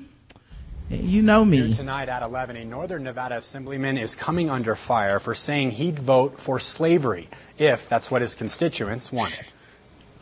When I ran my first campaign, and the one I lost, uh, I said the same thing, that I will do what my constituents want, end of discussion. And Chuck Muth wrote a thing saying, well, I guess this guy, he didn't know me at all, and he said, I guess this guy, if the citizens of uh, District 39 want to bring slavery back, he'll vote for slavery. So I wrote him a letter back and I said, yeah, I would. If that's what they want, I'd have to hold my nose, I'd have to bite my tongue. If that's what They'd they probably wanted. have to hold a gun to my head. Assemblyman Jim Wheeler says those remarks are being taken out of context. He told the Associated Press today he was trying to make a point that he's elected to represent his district. He says he wasn't condoning slavery. Despite his attempt at clarification, Governor Sandoval released a statement saying in part Wheeler's comments are deeply offensive. And U.S. Senator Dean Heller says they were insensitive and wrong. To read the Assemblyman's entire statement, head to our website at ktvn.com. All right. So we typically judge fucking with black people on a scale from zero to a hundred. Um, and for this one, I'm actually going to give him only a 75. Now, Yeah. here's why. I feel like he was making a valid point, but he used a terrible, terrible example. Yes. Yes. I, like, I don't even think that he like woke up that morning and was like, I want slavery. I really think he was like, look, I abhor slavery. It's terrible. We should not do it. But I'm pledged an oath to the people that voted for me that I would do whatever they ask. So if that's what you guys want, I would do it. He just shouldn't have used slavery. He should have said something else. He just, I mean, something else, I guess, not, there wouldn't be a lot of stuff that's equally as distasteful. No. But just something distasteful that he doesn't believe in. Just all you gotta do, man. Just, you know, I wouldn't vote on killing homeless people or something. I don't know. I don't know. The purge. Yeah. Being a pedophile. I don't, I don't even know what you can be like something offensive that you shouldn't do. I don't- y'all, y'all come up with it. Like, uh, but, but yeah, I, I give it 75 cause, uh, it's not the, it's not terrible. I don't think. Um, and I think he had a point about being taken out of context, except once you use slavery as an example, nobody gives a fuck what the context was. Yep. What is that? After that, you've lost everybody. It's like, I'd vote for the Holocaust if it was, oh, what about the context, guys? Calm down. Like, come on. Stupid. Um, all right, man. It's time to play our other game. Guess the race, guys. Here we go. Guess the race. That's right. It's guess the race time. Now that it's time for some guess the race. That's right. It's guess the race time. That's right. It's time for Guess the Race, the number one game show going across all the world where we play or read news articles from across the globe and we have our guest on the podcast guess the race of the people involved. Sometimes, well, all the time, the audience plays along and 100% of the time they are races. Are you ready to play some Guess the Race, Monica? Sure. All right, here we go. Here's uh the first one. This is a guy who uh decided to go out in fashion. Have you guys ever wanted to take a helicopter ride anywhere? No. No. Okay. well, this guy did. He he decided that uh he'd take a helicopter ride um out to the coast of California and uh see some of the sights. Uh, let me see if I can refresh this so the video play. That would help. Uh, just take your time, video, whenever you're ready. Uh, we'll just be here. And it doesn't want to play. All right, well, I'll read it. Wow, you these videos. I know, man. I don't know what's going You on. queue them up, they come up just fine. We either get this or we get the ones that be like every 10 minutes, I'm gonna play. Yeah, you know, I blame the, uh, spam blocker, but here we go. A man has died after plunging 750 feet into the sea from a hired helicopter in apparent planned suicide. Oh my. I know. That's really how it suck for that helicopter driver. Yeah, you going along, you be like, yes, and over here, here's the coast rocks. Oh, w- wait a minute. I think I see somebody. Oh, wait a minute. Were you just behind me? He's like, really? Was it that bad? I thought I was doing a good job. I know. I, If you didn't like the service, we have a survey you can fill out back at the, you didn't have to kill yourself, sir. yeah, back at the heliport. But And could you imagine him trying to explain that to somebody? Be like, uh, why, how did the customer die? Be like, look, look, look, he jumped. How did he jump? Did you push him? No, I promise I didn't push him. He jumped. Yeah. Passenger Gregory McFadden jumped to his death during a 30 minute tour of the coastline in Orange County, California. Horrified witnesses watched as Mr. McFadden fell into the sea near Balboa Pier at Newport Beach before lifeguards pulled him from the water to try in vain to resuscitate him. Helicopter pilot Chuck Street told, he chucked him to the street. Am I right, guys? Up top. Here we go. Now his son, uh, uh, told how his son, Corbin, 25, desperately tried to stop his passenger from leaping to his death. He told, uh, KCAL 9, during the fi- flight, he kept asking to go higher and higher. Can you fly right here along the shore? Oh my. Hey, can you fly over those jagged rocks? I'd like to really get a good look, like right. Right there. right on top of them. Hey, there's some concrete. We gonna check that out? Uh, my son was starting to get suspicious when we got towards the Balboa Pier. He started to take his seatbelt off and he started to open the door. My son said, what are you doing? What are you doing? Mr. Street said Corbin reached out and tried to grab the passenger while continuing to fly the aircraft. He said the guy started to kind of struggle. The aircraft kind of pitched up. My son had his hand on his shirt. His shirt ripped and the guy just went out the door. Wow. Mm-hmm. And now that kid's traumatized forever. Yes. Well, maybe he was like, it wasn't your fault. That still messes with you. Yes, you could have done something. Uh, Huntington Beach police. Well, I'll just be like, did the Right. check clear? But like, damn, should have had better cotton t-shirt. Yeah, well, as long as the Check clear. as long as the check comes. Check through. clear. I'm like, did he already pay? Did he already pay? We is not giving refunds. A Huntington Beach police helicopter found the victim in the water and directed lifeguards in the Orange County's Sheriff's Department Harbor Patrol personnel to the scene. Federal Aviation Administration reported that the passenger opened the helicopter door and jumped. Mr. Street said the police found a suicide note on Mr. McFadden, who was confirmed dead. Which I want to know how did that not get wet? he must have had that in plastic. Yeah, he's really, Ziploc. he really He waterproof that he. really, you know, it's really tragic, but really great advertising for Ziploc plastic bags. yes. really good ad. Yes. Great in salt water too, guys.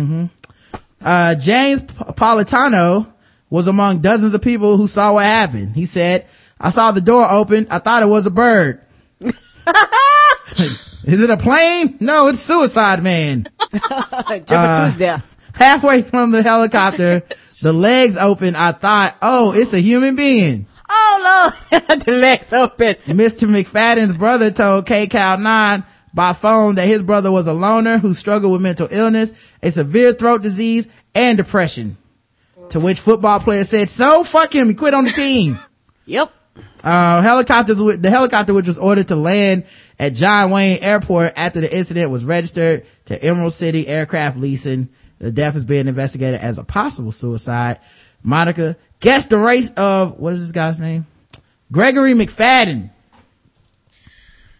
Uh, so I'm gonna kind of give a non-answer. Okay. Uh, I'm a big Doctor Who fan, and I'm gonna guess a Cyberman because that shit is cold. Okay. All right. The Cyberman. Let's check the chat room, see what they think. White men can jump or at least fall. Oh. White hawk down. That's pretty good. That's pretty good, Vanessa. Whiter than the clouds he passed on the way down. Oh. White. Birkenstock rocking emo dude who wanted to feel the wind through his locks one last time. Oh. Milky White, he was depressed and ran, they ran out of cheese. And possible white man, the correct answer is white. So Monica missed it.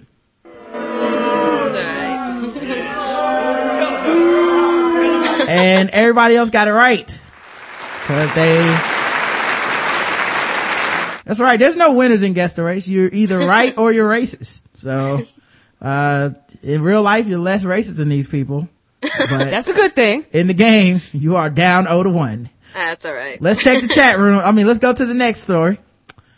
Um, let's see what we have here. Um, wait, this isn't guess the race. That was supposed to be something else.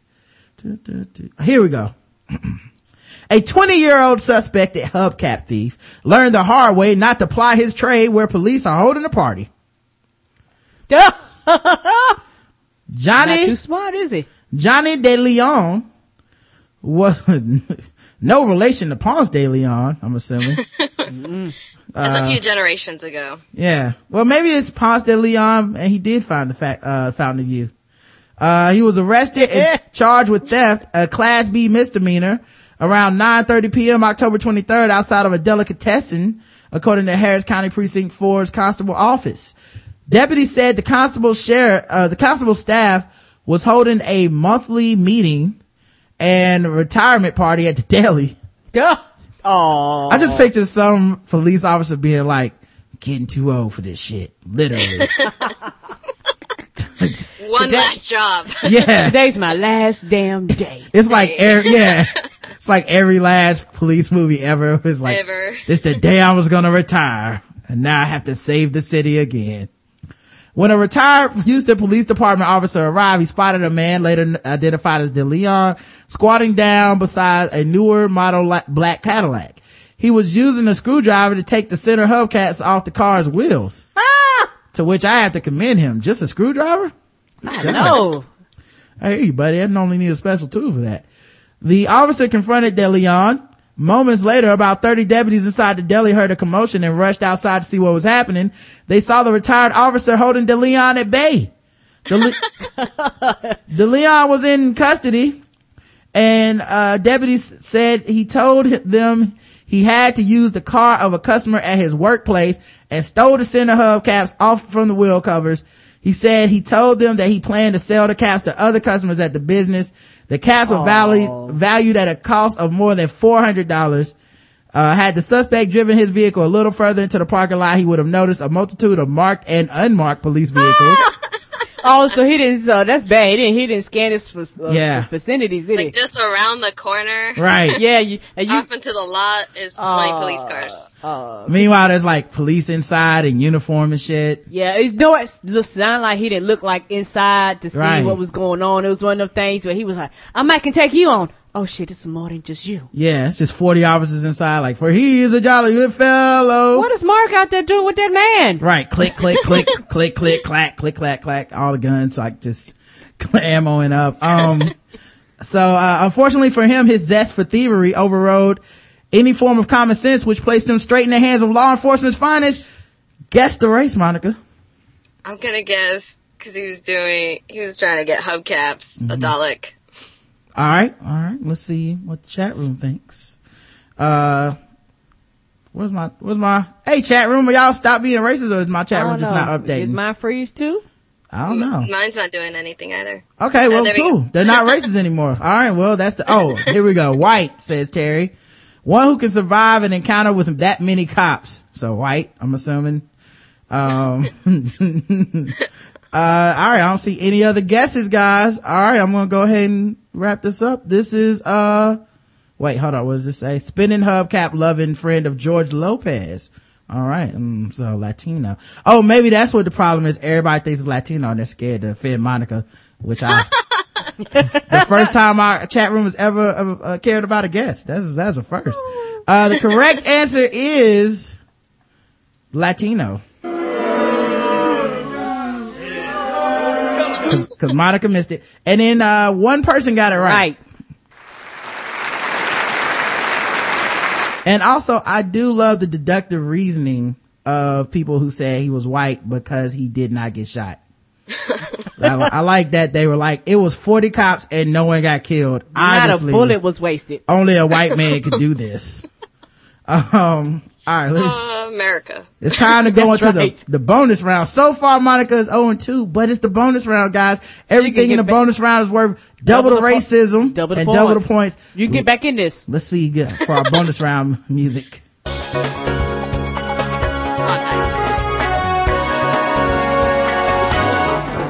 Double the race, double the points, double the race, and the points. That's right, guys. It's time for the bonus round of Guess the Race, where everything on the line is double. Monica, are you nervous? Sure. All right, here we go. I'm just having fun with this. right? That's what it's all about. I want to take, I want to take Monica on Jeopardy and see if we can do the same thing. It's like, sure. Jeopardy, I get competitive on. I get really serious. I like. I'll tell my mother to stop cooking because I want to hear what Alex Trebek is saying. That's what we. That's He's what, the man. That's why. That's uh, the secret that j- a lot of these game shows have that you don't know. After you win the game show, they turn around. And they're like, "And now you're officially a racist." And you're like, "What?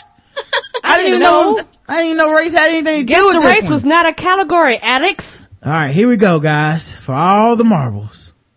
Police have arrested a 48 year old man who they say poured gasoline on his girlfriend, threatened to burn her and her son, and then knowingly exposed her to HIV. Oh. Or as I like to call it, the first half of Precious. Am I right, guys? Come. Ah! That movie was A horrible. trifecta. That was bad. Man, that movie was rough. Um, Glenn, or as, or as Lee Daniels calls it, his next script. Oh. Glenn, Glenn Davis of Winter Haven is facing two counts of first degree arson, two counts of, Winter, Winter Haven, Florida. oh my god! Oh, I didn't know. Another goddamn Florida story, man. Oh, yeah, I just didn't for know. me. Thank you. That's that's my original home state. I know. Oh, Florida, man. Like, it's, I remember when I first friended you on Skype, it said Yeah. like, you were from Florida, and I was like, oh no, not her. Thought she was one of the good Floridians. Now you know why I live in Boston. I know, yeah, yeah. That's why I let you on the show. Um, so, uh, he was charged with two counts of first degree arson, two counts of domestic violence, sexual battery, two counts of domestic violence, aggravated battery, and criminal transmission of HIV after the Saturday incident, according to Winter Haven police. Wow. Is all his crimes in two, two, four, six, eight, ten, twelve? I'm assuming He's that, getting out of jail. right. Oh. Yeah. Not supposed to. Yeah. They was like, we're gonna double this. In Florida, they were, or in Florida, they like to call it Tuesday night. Uh, Davis and his girlfriend, who was not being named because of obviously sexual battery charges, were dating for a few months, and according to his arrest report, shared a home together with the woman's teenage son. On Thursday, Davis tried to keep the woman and her son from leaving the house by threatening to light the pair on fire. Davis and his girlfriend, that is a hell of a threat. Where did he get the gasoline from? Who knows? Like, did he keep gasoline on deck in case someone May tried to have. leave? Like, who even It's- thinks like that? Florida. Right, that's true. He's like, this is my drinking gasoline. Oh my. Uh, I third, miss this was wicked whiskey. You don't know nothing about that. Mm-mm. I don't want to know nothing about that. Mm-mm. call, uh, he like call it party liquor. Yeah. Mm-mm. On I, Thursday, I ain't that grown yet. Mm-mm. on Thursday, Davis tried to keep her from leaving the house. Okay, Thursday. Davis and his girlfriend argued Halloween night over whether she had cheated on him. well, that is scary. uh, that would be my Halloween trick or treat. I'm like, no. No. Uh, I'm good. Yeah, I'm cheating on you. Woo, in like a ghost costume. like, no. Uh, the argument escalated when Davis grabbed his girlfriend by the neck and poured gasoline on her. He then threatened the woman and her son with a pair of gardening shears, poured Oh. gasoline on the kitchen table and a pile of clothing and lit the table and the clothes on fire. Ooh, All for cheating on him. Or possibly cheating on him. possibly. Like he didn't even know.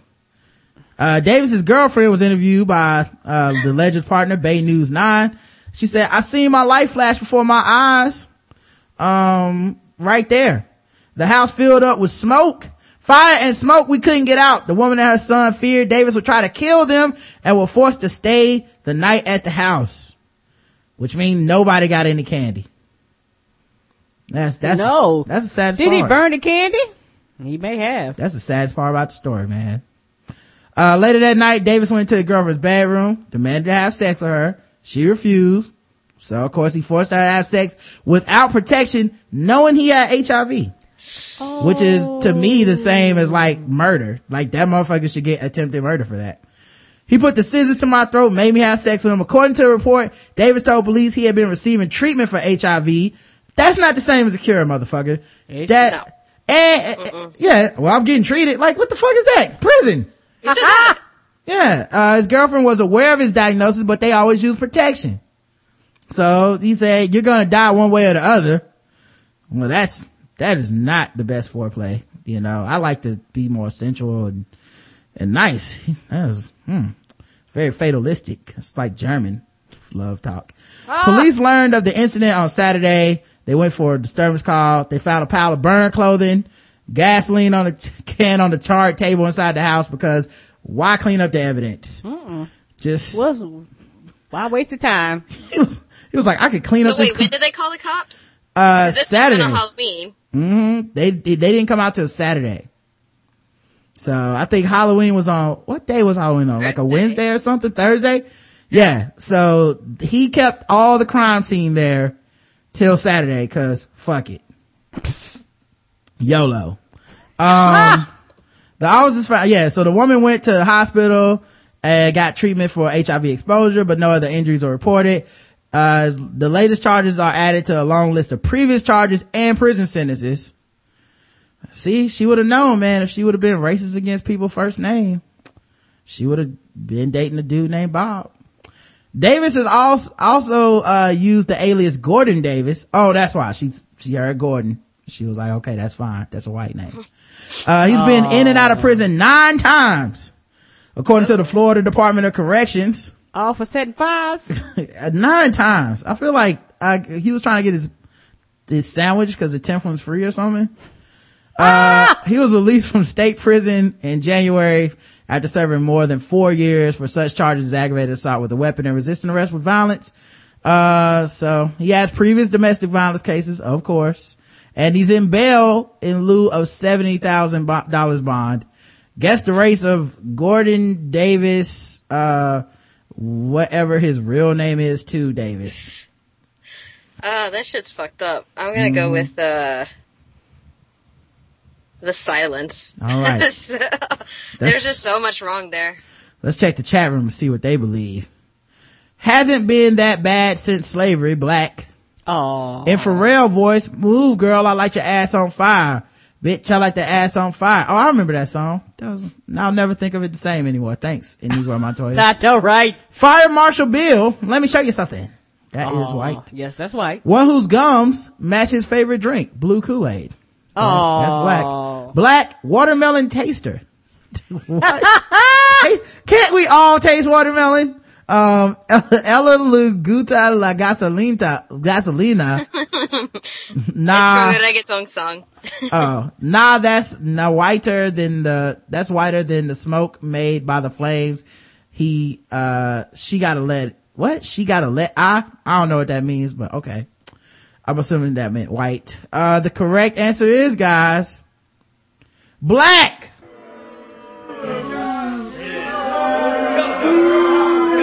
Did anybody guess black? Oh wait, someone did guess black. The Kool-Aid joke.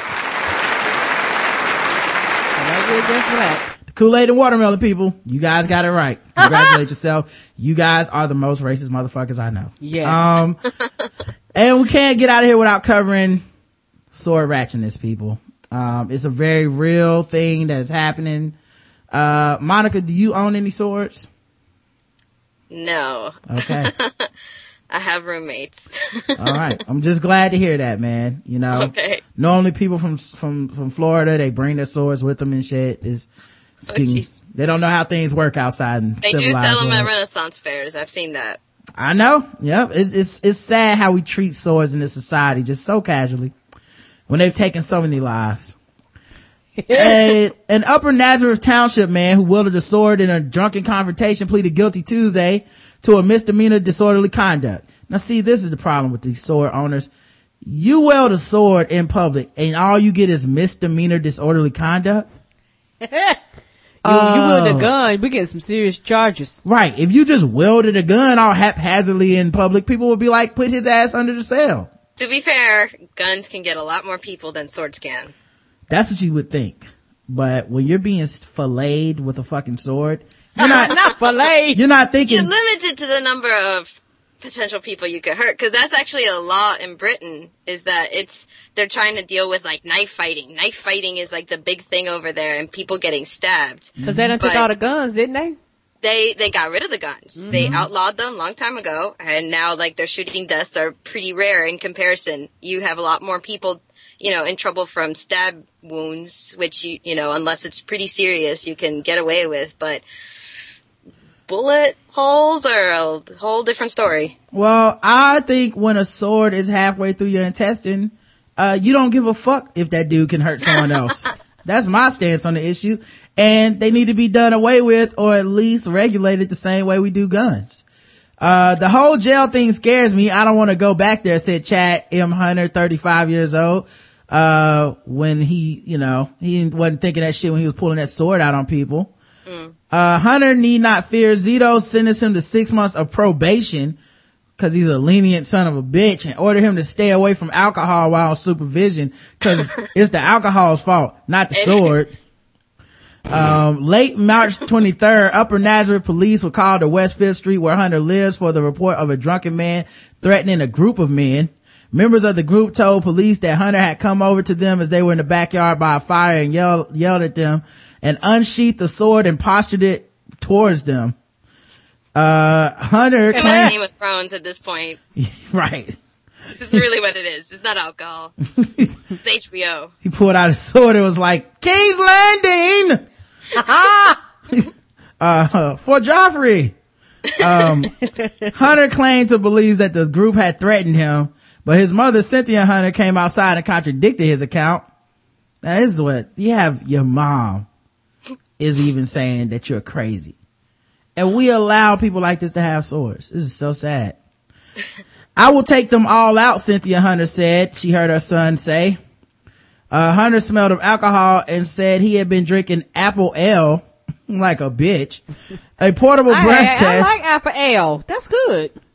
I feel like you're helping my argument. Oh, my, my bad. Thanks, I guess. It's delicious. So you're saying he drank like a dainty little girl, huh? With his pinky up. A portable breath test showed a blood alcohol level of 0.29%. By comparison, it is illegal to drive a car at 0.08%, but is completely okay to operate a sword at He's 0.29. totally seeing dragons at that level. Yeah. 2.9, 2.8. That's it. He was like, I'll put my life on the line for the Khaleesi, uh, at 0.29 alcohol level. yes, I will. Yeah. Well, um, thank you so much, Monica. Um, yes. for also making it a trend that people from Florida come here and defend sword users. Um, uh, you guys can catch her, um, at MCasti Movies on Twitter and Tumblr. Uh, listen to her podcast. Cinema Fix is really good. Please do. Um, I like to watch the movies before I listen to the show so I can listen to both parts. So, We do uh, have one that's with spoilers and one that's without. Right. So, so like you can listen to the like shorter non spoiler version. If you guys have, um, like haven't seen a movie and you just want to get a recommendation, you can listen to the spoiler version. If you, uh, you know, you have seen the movie and, and you do want to, uh, hear what they have to think. Um, yeah, make sure you also listen to Cinema Fix. Um, real, real good show. Um, and, uh, we're on, you know, the Black Guy Who Tips. So you, you're already listening to it. You should know where to find everything. Uh, leave us five star reviews, guys. Don't forget to do that. We'll read them on iTunes on Saturday. We'll do our feedback show. Um, keep, a, we'll keep you abreast of what we're going to do for the rest of the week. I know Friday we're going out of town to see Chris Lambert perform stand up, uh, in Durham. Um, so we'll be there. And, uh, we may or may not have a Saturday show. Show. We may have to move it to Sunday. We'll do something. You guys know how we do. Um, so until next show, I love you. You too, baby. Mwah.